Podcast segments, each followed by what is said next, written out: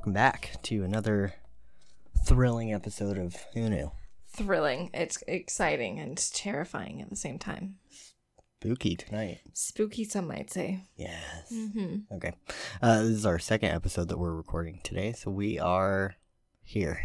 We're here and we're queer. huh. Do you have anything to add? No, All right. I did not remember last week's uh remembrance. so- She swears she has some update or some correction I every time. She's like, I have no idea what it was is." these notes that I was doing when I was like, oh yeah, I should mention that. And so I will probably in the middle of my notes today be like, oh, what I was gonna correct was this. So sick. Well, she said that last time, so.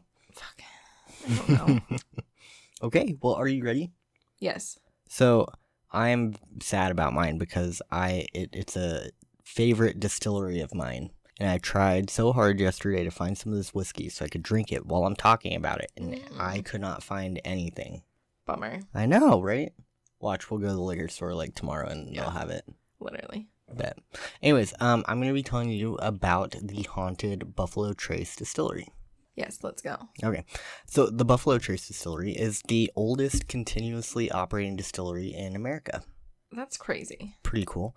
Back in the day when the continental US wasn't uh, completely obliterated by humans and things that we build, Yes. herds of buffalo once would go across the area of Kentucky where this distillery distillery stands, and it they would carve like a path, like a trail, which is called a trace, Mm-hmm. buffalo trace. Makes sense. The one that this distillery stands in is called the Great Buffalo Trace, and it led to the banks of the Kentucky River and gave the distillery its name, obviously.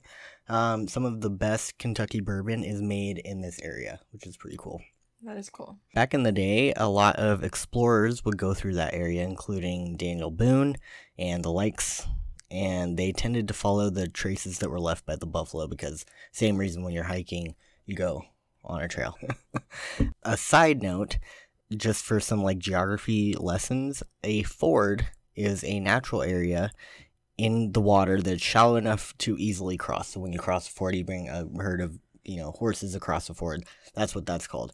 There's one on the Kentucky River that was being used by European pioneers for making salt, and Native Americans attacked a group there uh, and killed a pioneer named Stephen Frank. And after that, the crossing on that particular ford on the Kentucky River was known as Frank's Ford in honor Mhm. of him. Later, the name would be changed to Frankfort, and that city is now the capital of Kentucky, and that is where the Buffalo Trace Distillery is. That makes sense. So, just a little fun fact for you. Um, in 1786, James Wilkinson purchased 260 acres north of the Kentucky River, and that became the heart of Frankfort. He also served in the Continental Army during the Revolutionary War, and one of his endeavors was serving under Nathaniel Greene during the Siege of Boston. Uh, General Gates sent him to Congress with details on the Battle of Saratoga, and he decided, I'm gonna add my own little spins in this uh, to make myself look very brave and very cool. And so he shows up to Congress, tells them this story of how brave and how cool he was. Uh, wasn't the truth, and I'm sure some of them knew that, but they promoted him past a bunch of senior ranks who were pissed because of this. I can imagine. He also joined with a group called the Conway Cabal, Okay. uh, which was a plot to replace George Washington as commander in chief with General Gates. Gates asked Wilkinson to resign after finding out that this was happening because he's like, ah, fuck no, we're not doing that. Yeah. Wilkinson was not done with the controversy. However, in 1787, he declared loyalty to the King of Spain Mm-hmm. while in New Orleans to improve his commercial enterprises in the state of Kentucky. Makes no sense to me, but whatever. He ended up working to get separation for Kentucky from Virginia as well. He later helped take possession of the Louisiana Purchase in 1803. He was still working with Spain at the time of his death, and he was found to be a paid spy for Spain. Fun fact. That's interesting. In fact, Theodore Roosevelt said, quote, In all of our history, there's no more of a despicable character. So this shitbag uh, basically founded Frankfort, Kentucky. Well, that's great. What a great history. Yeah. Frankfort got its first post office in 1784, and Kentucky became an official state in 1792. Frankfort became the home to several bourbon distilleries, which is pretty cool. 1773, the McAfee brothers surveyed the crossing at the Kentucky River, and then in 1775, another set of brothers, Hancock and Willis Lee, founded a settlement uh, called Leestown. As the settlement grew, a lot of people found the area to be perfect for growing uh, really, really good grains, and that Mhm. is what led to so many distilleries and the start of the Kentucky bourbon heritage. Okay. A shipping port cropped up there as well, and hemp, tobacco, and whiskey were all traded through there. Hancock and Willis Lee started a distillery where the Buffalo Trace Distillery now stands uh, when they founded Leestown.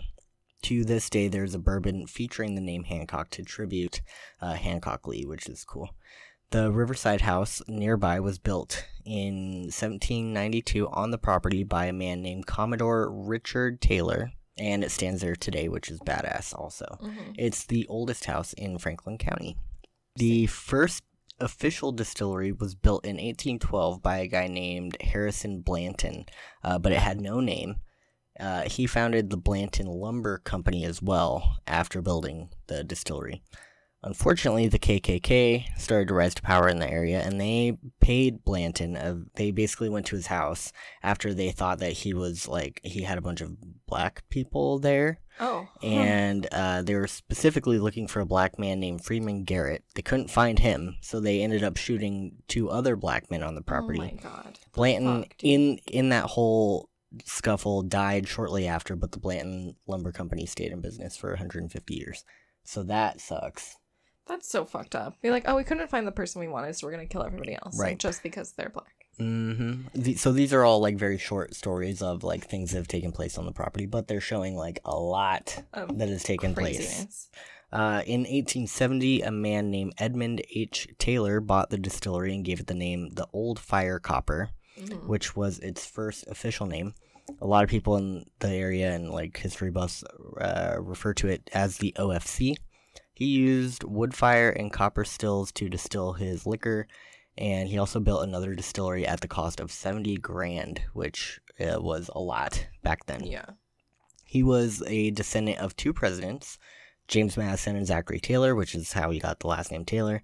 That's just a little fun fact in there. And then in 1882, the OFC burned down after being struck by lightning, and he rebuilt it like right away. After that, a guy named George T. Stagg bought the distillery. That was about eight years after it burnt down and was rebuilt. He developed the first ever climate control for distilling whiskey by uh, using steam heating in storage warehouses. He also expanded the property. He was born in 1835 in Kentucky, but he moved to St. Louis to become a whiskey salesman, and then he later met up with Taylor, and the two are considered icons in like the distilling world. And in 1904, the distillery became known as the George T. Stagg Distillery, and it held that name for a hundred years. Dang. Mhm.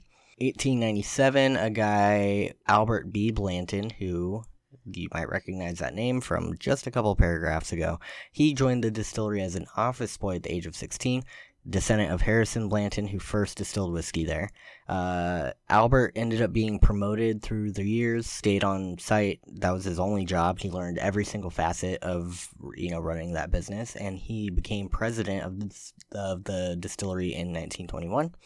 He ended up spending 55 years producing and promoting Kentucky straight bourbon whiskey. Dang. He kept the distillery alive during Prohibition and then also after a devastating flood in 1937.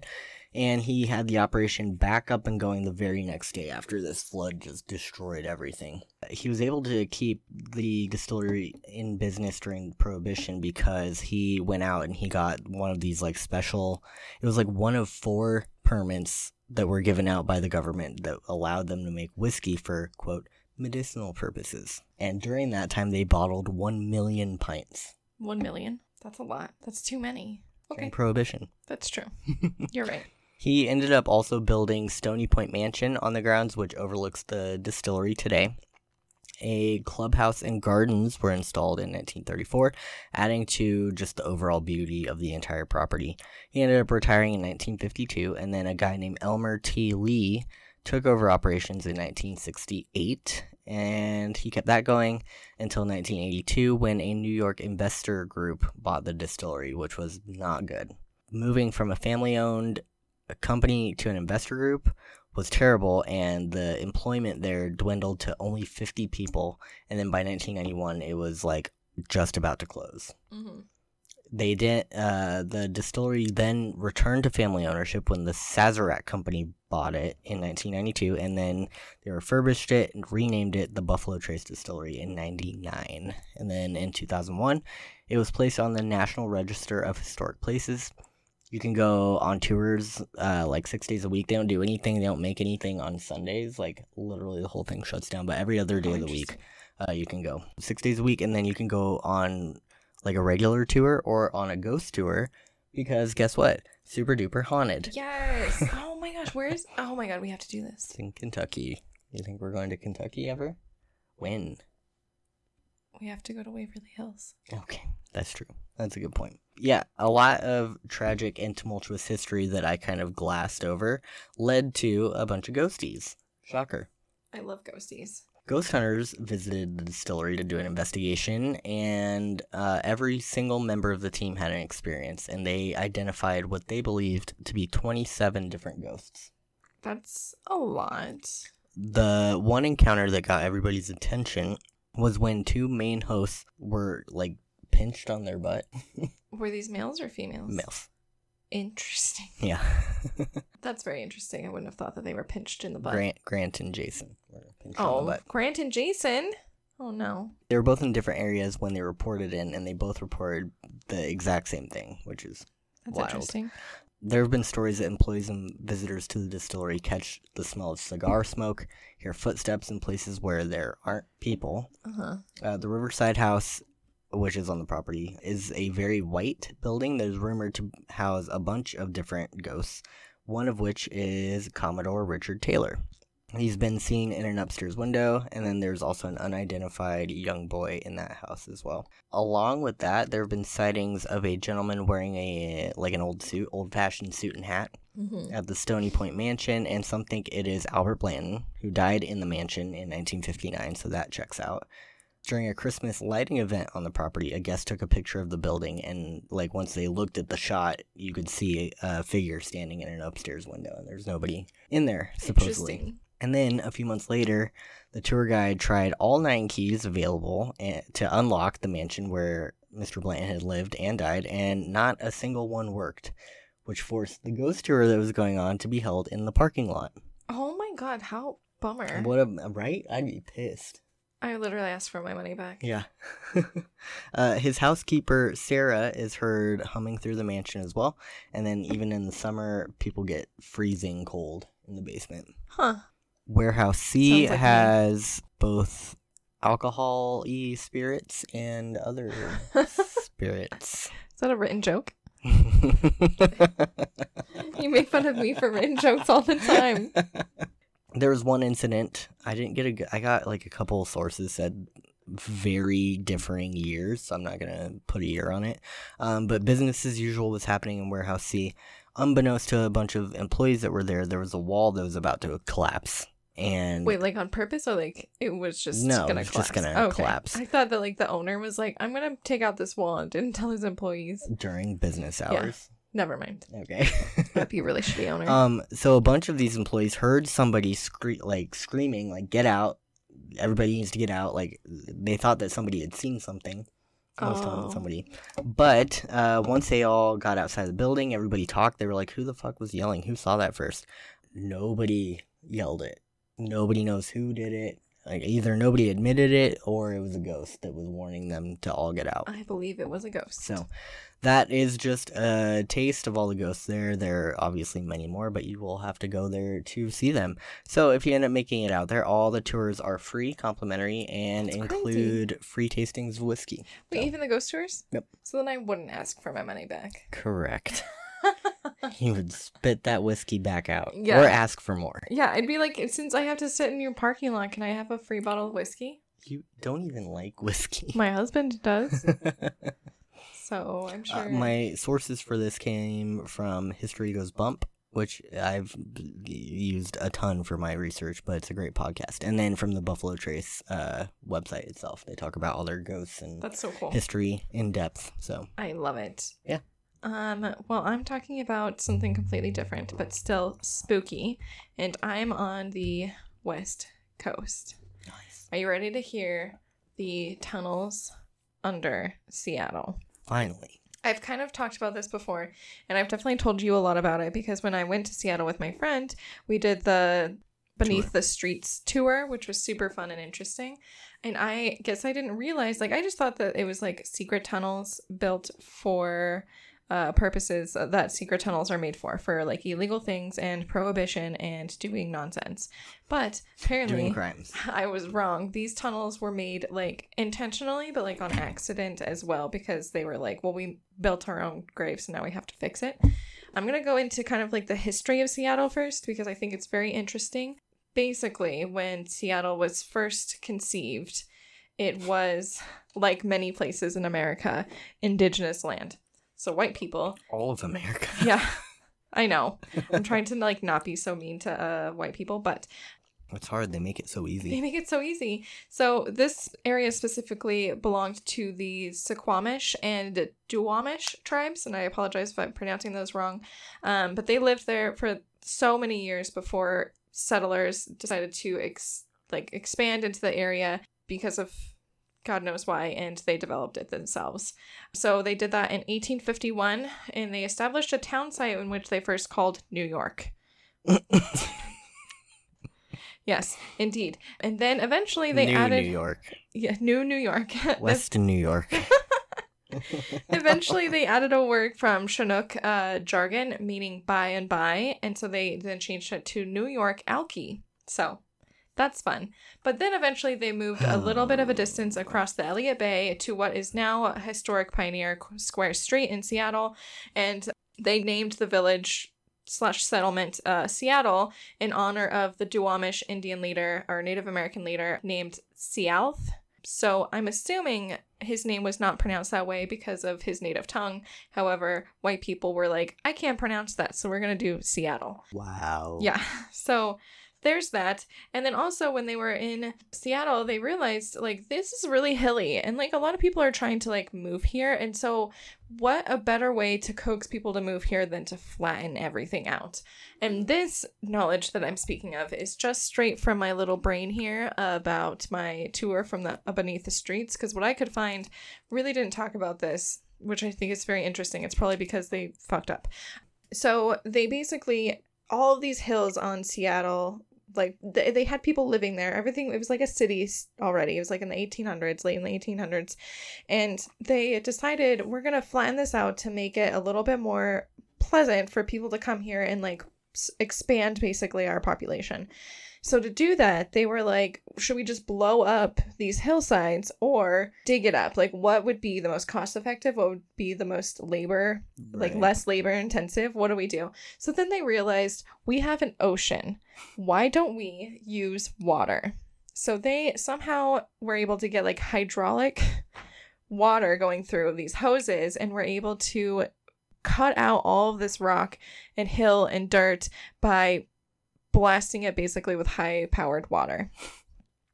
And they did this to level out Seattle to make it sea level, which one of my sources, I can't remember which one, but I'll listen later, um, said that if they had talked to the indigenous people there, they would know that that wasn't a good idea because ocean waters rise in the area and they rise like I, I don't know. I don't know how the ocean works, but I know it goes up and down, and in that area, it probably goes really up and down. I Mhm. don't know.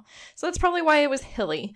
So again, it was made out of sea level, so caused a lot of flooding when the city was starting to expand.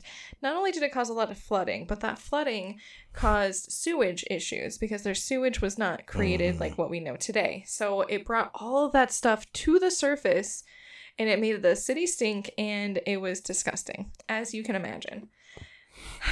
And then, so they had that issue that they were dealing with from creating a flat area. And so then they decided, let's make everything out of wood, which is what it was a common thing back then. We talked about that with San Francisco. All of the buildings are made out of wood.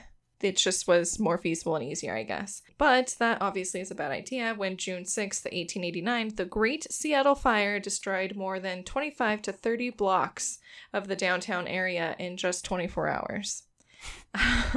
Nice. Um, yeah, it was finally got under control around three in the morning. It affected more than 500 people who lost their jobs, like with businesses and livelihoods. And unfortunately, uh, not unfortunately, I mean, uh, for, uh, fortunately, that's a word now. Fortunately, nobody died because there's no statistics on that, so that's good. So the loss though was estimated to be about 8 million dollars and the town center was just destroyed. So then they were like, "Well, fuck, what do we do?" But I think what's very interesting to me is like how this fire got so out of control. Do you want to know how it started? Yeah. A carpenter decided that he was going to boil his glue on the stove and forgot it. So then it spilled over, caught on fire, and because he's a carpenter, this was in his shop.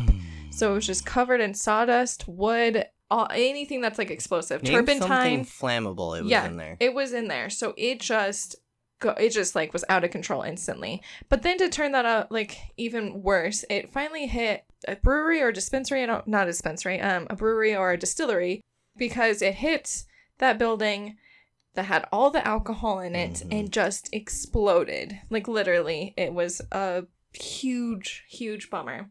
So that sucked. because of that, they were like, well, shit. We have half of our fire, or half of our fire, half of our city is like gone. Uh, we have floods that are taking over, and then we have shit on our streets. What? what do we do? So they decided we're gonna just create. We're just gonna lift. We're just gonna raise it again. We're gonna redo, undo what we did before by blasting out all these hills and raise it again.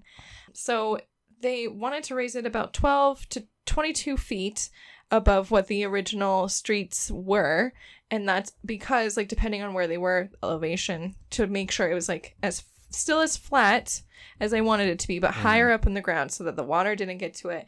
And they were going to rebuild everything out of stone instead of wood. It's a genius genius move. But how do you how do you raise a town? How do you literally like like do that? Like it's crazy. You have to like rebuild the streets rebuild the everything. So it took years and it took a lot of time but what they did was they separated storefronts from the original roads by creating alleyways. And then the streets themselves were hollowed out and then filled with concrete. So basically if you imagine like the storefronts that were still standing if any uh, like buildings basically they would create like barriers like a wall out of brick where this the like little alleyway so you can get to the business still but then on the other side of the brick is where the street was and that's what they filled in with concrete Okay. does that make sense Yeah. so they started to do that and by building those small passages to the businesses the businesses were still accessible if they were still running or like were able to fix their businesses from the fire to continue business as usual so they had ladders that people would go down to get to the businesses which is not very handicap accessible but it was the 1800s so they those businesses that were running had started to rebuild their business into an upstairs, basically adding a floor so that their business could continue once the filling of the streets was over. So it was this just huge construction project that was happening constantly. And so, so most of the businesses, once the building was done and the construction in the area was done, they just conducted their business from the upper level and kind of used the lower level as a storage space or an addition to their business, depending on what kind of situation they had. Of course, only when the construction was done, because otherwise people couldn't get to the store because they were still using the ladders. However, some, even after the things were filled using the ladders, they just continued having the lower level as their storefronts. They were like, I'm not building a another Yeah. building. I don't have the money, or like all of my resources are here, you know, um, depending on what the situation was. So then once the businesses had their situation handled and the streets was filled, then they built glass skywalks, basically like pathways, to now on the current above street level to connect to the businesses so that there were pathways, if that makes sense. hmm And also it's it supports the current sidewalk today. So it was like very Yeah. instrumental with like that stuff. And we'll talk about the skywalks again later. But eventually, the underground became a haven for rats because they didn't fill in those little pathways that were between the concrete and the businesses. So then in 1909, the city condemned the tunnels in fear of the bubonic plague and disease because of the rats. And this was, this basically forced businesses to relocate. So whatever businesses were still operating from down in the tunnels could no longer do that. And what remained of the tunnels literally was just left abandoned. So everything like furniture, signs, like anything that was down there, it just was literally like people got up and left, didn't even take anything. So with time, uh, once the diseases and the plague wasn't that big of a deal, they probably got the rat problem under situation. Uh, Seattle underground became a haven for now the city's homeless, for criminal intent, like gambling houses and brothels which is what I would have thought that they were originally made for, not a complete city that was underground. But even then, with more time, the tunnels had been cleared out by 1940. I'm not really sure what if there was a specific reason. It just said that like by 1940, everything was about the tunnels had been forgotten and had been that way for the, a couple more decades until 1965. A journalist, Bill Spiegel, started to do research on the tunnels and decided in order to bring business back to the downtown area that wasn't really flourishing anymore, he was going to start doing historical tours. He's like, what a better way to do historical tours than talk about the city that's literally beneath our feet? So he is one of the major tours that you can still take today. Obviously, it's not him running it, it's just his Right. name, and people have taken the tour into another area, maybe expanded on it or just like kept it as it was. But also, there's a sister company that is obviously sister, so it's part of the same area called Beneath the Streets, which is the one that I did, which was also phenomenal. They give you different areas of tours to go to. So if you want different areas to look through, the only like safe and recommended places to go underground are where those tours are. So it was fun with my tour. We like spent some time above ground and talked about the history there too Right. because obviously since not all the tunnels are good to go through anymore, uh they we had to like walk to other areas to get to other tunnels, which it was not a far walk at all, but it was fun.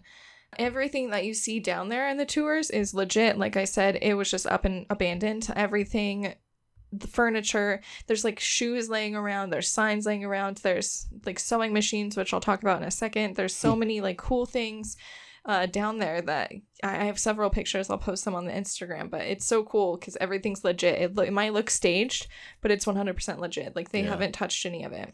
Um, maybe like for like construction purposes, and like there's like when I went there, there was like cones that were like, ah, please don't step here. um, so that's really cool. Now let's talk about the spooky stuff. Yes. I lied. I was gonna talk about the skylight, uh, the grass, the grass, the glass um, skywalks again. So when you're in the tunnels, those skywalks, uh, they were made of glass because they it was like a natural sunlight. So for people that were still going into the businesses, could go into the tunnels and see where they were going. However, like obviously they were condemned and Yeah. whatever. But it's a really cool thing that you can like look up and be like, oh my gosh, I can see people walking if they're clean enough. when I went there, we couldn't see through them, so it was also dark. That might have been it. I was gonna say, why wouldn't they clean them? That's easy. Yeah, literally easy. Anyways, so it is haunted. Surprise, surprise. So most of my information for my spooky stuff I got from theghostinmymachine.com, which is kind of like a blog, but they did really well research, and so I thought it was interesting to see uh, what all that they could find, and it basically collabed with everything else that I could find, but I mainly got everything from them. So, one of the major spots that it is reported for high paranormal activity is a bank that obviously used to be there, and it's uh, specifically a vault of the area. This bank was once open 24 hours. This was because uh, the bank was created and geared towards those that were working the Klondike Gold Rush because they were coming into the city all hours of the day coming from Alaska. And so when they got there, they wanted to trade in their gold for cash once they got into the mainland. So that's what they were there for. They were basically a trade bank. So one of the well-known ghosts in the bank area was Edward. His he also apparently goes by Eddie. He's known by that name because of multiple uh, EVPs, which is electronic voice phenomena from different people recording and stuff. They'd be like, "Who are you? What's your name?" And he'd be like, "Eddie," which this sparks my memory of what I was going to correct before. so before I was talking about our EMF reader and I was calling it electronic magnetic, whatever the Mm, fuck. Same thing. It's like I don't, I can't think of it. What it's like. It's electric magnetic No, fields. What is it? Electromagnetic. Electric. Thank you. Electro. Electro. Magnetic electromagnetic fields. Okay, so I fucked that up. So that's what I was gonna correct. Thank you. Barely a fuck. I just feel like I don't know. I Tomato potato. I feel like an idiot being like, I use this equipment. I don't even know what it stands for. Anyways, so back to the EVPs. So they got his name, and apparently this is like an alleged story. But in the eight, 1890s, the 1980s, a tour guide once saw an apparition that they believed to be Edward. They stated that he was a tall man wearing suspenders and had an amazing handlebar mustache. God, I wish Good for him. I would do that. would you like that? If I could do that? I would love it. She's lying. I would love it only because that means that like She's you like holding back a gag. it's not true. I just I'm not a fan of mustaches really. But handlebar mustaches are it's dedication. So if you can grow that, like that's impressive. You know? Um anyways, it was believed that Ed- Edward was a bank teller there who had been shot and killed while working.